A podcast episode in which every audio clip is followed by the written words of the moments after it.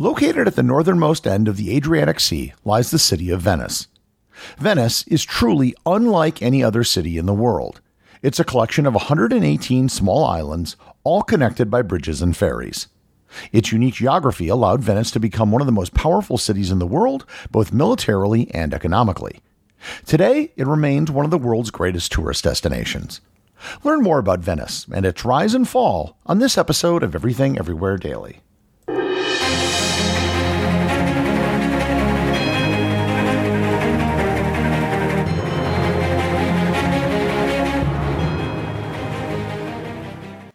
This episode is sponsored by Heaven Hill Bottled in Bond Bourbon. I recently had the chance to try Heaven Hill Bottled in Bond, and I can attest to its exceptional aromas with hints of caramel and vanilla intertwining with its oakiness, which provide a well rounded flavor profile. Taking a sip is akin to experiencing a piece of bourbon history firsthand. Heaven Hill Distillery may be America's most quintessential bourbon distillery, Established in 1935 after the end of Prohibition, the distillery was established by the Shapira family and has remained a family owned distillery to this day. In 1897, Congress passed the Bottled in Bond Act, which set forth strict rules for any bourbon labeled bottled in bond. Heaven Hill Bottled in Bond bourbon goes beyond the stringent requirements of the law by aging its bourbon for seven years, not four. The end result is a gold medal winning bourbon that truly stands out. Available nationally, look for a bottle at your local store. Heaven Hill Bottled in Bond. Heaven Hill reminds you think wisely, drink wisely. This episode is sponsored by ButcherBox. Summer is right around the corner, and that means cookouts. No matter what your preferred food is for a cookout or a barbecue, ButcherBox can help you make it the best. If you want to serve up some hamburgers, ButcherBox has grass fed ground beef to make the perfect smash burger. Want to cook up some steaks? Well, ButcherBox has that too, with some of the best cuts of steak, such as New York strip, ribeye, and filet mignon. Do you like grilled chicken? Well, ButcherBox has some of the best pasture raised chicken that you will find anywhere. And if you really want to wow people at your next cookout, you can try grilling some of their wild caught salmon on a cedar plank. Sign up at butcherbox.com slash daily and get a special deal. ButcherBox is offering my listeners a free for a year offer plus an additional $20 off. You can choose salmon, chicken breasts, or steak tips free in every order for a year. Sign up today at butcherbox.com slash daily and use code DAILY to choose your free for a year offer, plus get $20 off your first order.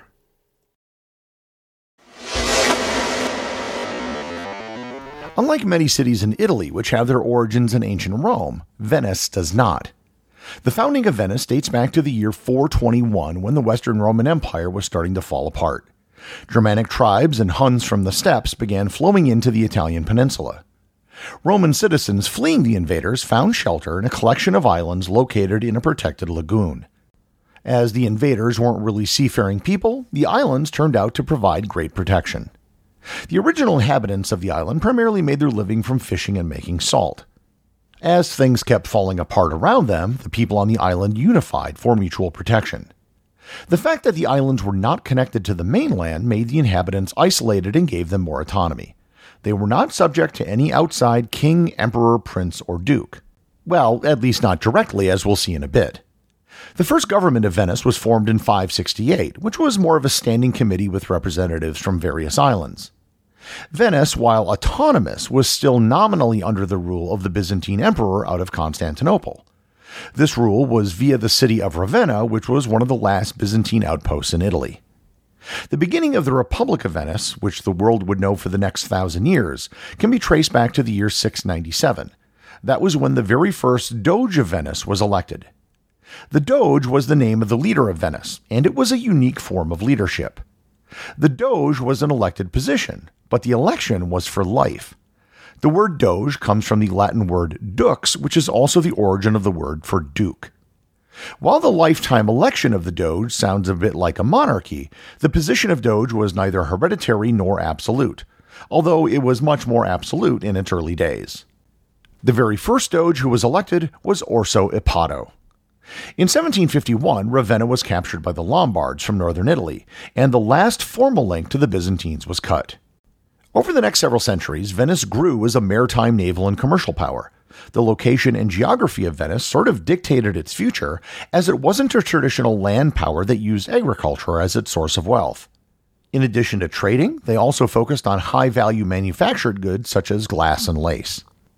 The Venetians were pretty agnostic as to who they would do business with. They traded with Italians, Byzantines, and Muslims. In 992, Venice received special trading rights with the Byzantine Empire by allowing them to have sovereignty over them again. Ninety years later, in 1082, they once again achieved independence, but this time they kept the special trading rights. They achieved this from a position of power with the Byzantines now that they had such a powerful navy. Venice wasn't the only merchant city state in Italy with a strong navy. Genoa, Pisa, Amalfi, and other small towns were all competitors with Venice. However, Venice's natural defenses gave it a level of protection that its rivals couldn't match. In the 11th and 12th centuries, Venice began controlling territory of its own, in particular along the Dalmatian coast along the Adriatic. During this time, one of the most significant doges in history was elected to power Enrico Dandolo. Dandolo's story is unique amongst almost all leaders in world history. He came to power in 1192 at the age of 85, an age at which most leaders in the world at that time were dead. Dandolo is perhaps best known for his role in the Fourth Crusade, which he helped organize and lead. In 1201, Dandolo negotiated an agreement with the Crusaders to transport them to the Holy Land with the Venetian navy. The problem was the Crusaders couldn't pay. Dandolo offered to defer the payment if the Crusaders helped Venice to retake the city of Zara, which is today known as Zadar, Croatia. The Crusaders were successful in taking Zara and then were called to Constantinople again for money. The Emperor Isaac II Angelos had been deposed from power, and his son Alexios IV Angelos offered the Crusaders and the Venetians a great deal. He would send troops to help fight in the crusade, to pay off the Crusaders' debt to Venice, and he agreed to convert to Catholicism from Orthodox Christianity. All the Crusaders had to do in return was put him back in power. In 1203, the Crusaders and Dandolo kept their end of the bargain, but Alexios didn't honor his promises. So the Crusaders sacked the city. Dandolo took four bronze horses from the city, which are still at St. Mark's Cathedral in Venice today. Enrico Dandolo died at the age of 98. He rebuilt St. Mark's Cathedral, reformed the Venetian navy, and established Venice as a maritime power. They continued to grow in power and wealth. They accumulated a rather small empire which became known as the Stato da Mar, the Stato da Mar didn't compromise a lot of land, but it was strategically important land along the Adriatic Sea, southern Greece, and certain Greek islands. By the late 13th century, Venice was unquestionably the wealthiest city in Europe. They had 36,000 sailors and 3,300 ships. They were by far the dominant force in Mediterranean commerce. One of the other reasons why Venice was successful is because they hired a relatively large number of mercenaries, which they could easily afford to do. The 13th century also saw a change in government in the Republic. It moved from widespread input by citizens to control by a small number of wealthy merchants.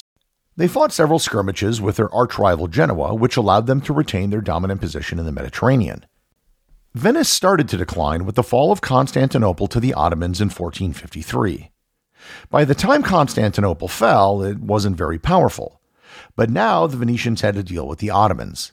Venice's relationship with the Ottoman Empire was extremely complex. They fought with the Ottomans quite frequently and lost territory to them, but at the same time, they traded with them and often worked with them when their interests were aligned. Things came to a head in 1571 at the Battle of Lepanto. Lepanto was a naval battle between a host of Christian states using mostly Venetian ships and the Ottomans off the coast of Greece. The Ottomans lost, which gave Venice a reprieve from their decline and a return to dominance in the Mediterranean. In the 17th century, they began to clash with the Republic of Ragusa, which was centered in the city of Dubrovnik. Ragusa reached a level of power on a par with Venice during this period. One of the geographical artifacts from this era which still exists is the Neum Corridor. If you look at a map, really close, you can see a very small strip of land in the country of Bosnia and Herzegovina which reaches the sea. The strip of coastline is only 20 kilometers or 12 miles in length and separates Dubrovnik from the rest of Croatia. The only reason it exists is that in 1699, Dubrovnik asked the Ottomans to occupy the corridor to put a buffer between themselves and Venice so Venice couldn't attack them by land. One of the things which Venice suffered from several times over the centuries was epidemics. Because they were a merchant republic, they constantly had ships coming and going from all over the Mediterranean. The Black Death devastated Venice in 1348. They had another bout of plague in 1575 and 1577. In 1630, the Italian plague killed a full third of the population of Venice. Venice was so sensitive to disease that they created a policy where people had to spend 40 days at a hospital on the island of Lazaretto Nuovo. This 40 day period, known in Italian as quaranta giorni, is the origin of the word quarantine. One of the factors which began the decline of Venice was the development of direct trade routes to Asia for spices. Venice had worked with the Ottomans to monopolize the spice trade to Europe. Once countries like Portugal could cut out Venice, they lost a huge amount of money. The discovery of the Americas brought new products into European markets that Venice had absolutely no part in. In the 18th century, Venice went into its final phase of decline. Competition reduced their commercial power. As a military power, they had dwindled down to almost nothing. At the end of the 18th century, they had only a few ships left and barely enough men to fill them. In 1797, the Republic of Venice came to an end when it was invaded by the French under the command of Napoleon Bonaparte. While Venice as an independent city state might have been over, the city of Venice was not. It bounced between the French Kingdom of Italy, the Austrian Empire, and there was even an attempt to revive the Republic. In the end, it was merged into the unified Kingdom of Italy in 1866. By this time, Venice had lost all its strategic importance. There were many other ports that had become more important because of their proximity to industrial centers. The Suez Canal lessened the importance of middlemen like Venice to handle trade coming from Asia. While Venice lost its strategic and economic importance, it was still a historic and beautiful city. Unlike many cities in Europe, it managed to escape the Second World War without any damage. After the war, the city grew. New industries flowed into Venice, and eventually one industry dominated all others tourism. Venice has always been a fashionable place to visit. However, mass tourism changed everything in the city. The annual number of tourists to Venice approached 30 million people before the pandemic. Cheap flights and cruise ships made Venice into a historical amusement park. Despite the post war increase in population to almost a quarter million people, the number of Venetians today is estimated to be only about 50,000. Most people have left the city due to the high cost of living and the fact that they can make more money by renting out their homes on sites like Airbnb. Venice has become the poster child for overtourism. People are literally loving it to death, and this has led calls for restrictions on the number of visitors and cruise ships. The other problem facing Venice is flooding. Flooding has become a common occurrence at high tides in places like St. Mark's Square. The entire city is situated at sea level, and by that I mean literally at sea level. Most of the buildings in Venice are built on wooden stilts that sit in the water. Storm surges and extreme tides can cause water to flood the city, putting some parts as much as six feet below water. To protect the city, a system of 78 floodgates was built, which can be raised to protect the city and lagoon from rising seawater. It was used for the first time in 2020 to prevent flooding, and the entire system is expected to be complete by the year 2025. The future of Venice is being hotly debated by the people who still live there. The big question is how much should tourism be regulated, limited, or controlled? The city got a glimpse of what reduced tourism could be like during the pandemic. When tourism ground to a halt, the water in the canals actually cleared up for the first time in centuries because there were no boats stirring up sediment. Even dolphins were seen swimming in the Grand Canal for the first time in memory. Venice is an incredible city.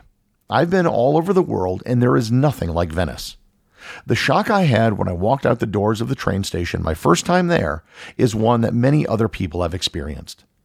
And every time I've been there, I've wanted to stay for several months. And maybe that's part of the problem. If you ever get a chance to visit Venice, I can't say that you shouldn't go because you're not going to find another city like it. It has a deep, deep history, incredible architecture, and it's just plain beautiful. The executive producer of Everything Everywhere Daily is Charles Daniel. The associate producers are Thor Thomsen and Peter Bennett. Today's review comes from listener GLS504 over on Apple Podcasts in the United States. They write, Love this. I found this podcast on a recommendation, and I'm so glad I did. There's definitely something for everyone with the vast range of topics covered, and the content is enough to be sufficient on its own or as a jumping off point for further exploration. Also, I love how massive your catalog is. My goal is to join the Completionist Club this year despite my late start. As of this date, the Ides of March. Keep up the amazing work. Well, thanks, GLS. Don't worry about your late start. You have a grand adventure ahead of you. And when the day comes that you've listened to your final episode, you shall be welcomed by all of your brothers and sisters in the Completionist Club who have come before you. Remember, if you leave a review or send me a boostagram, you too can have it read in the show.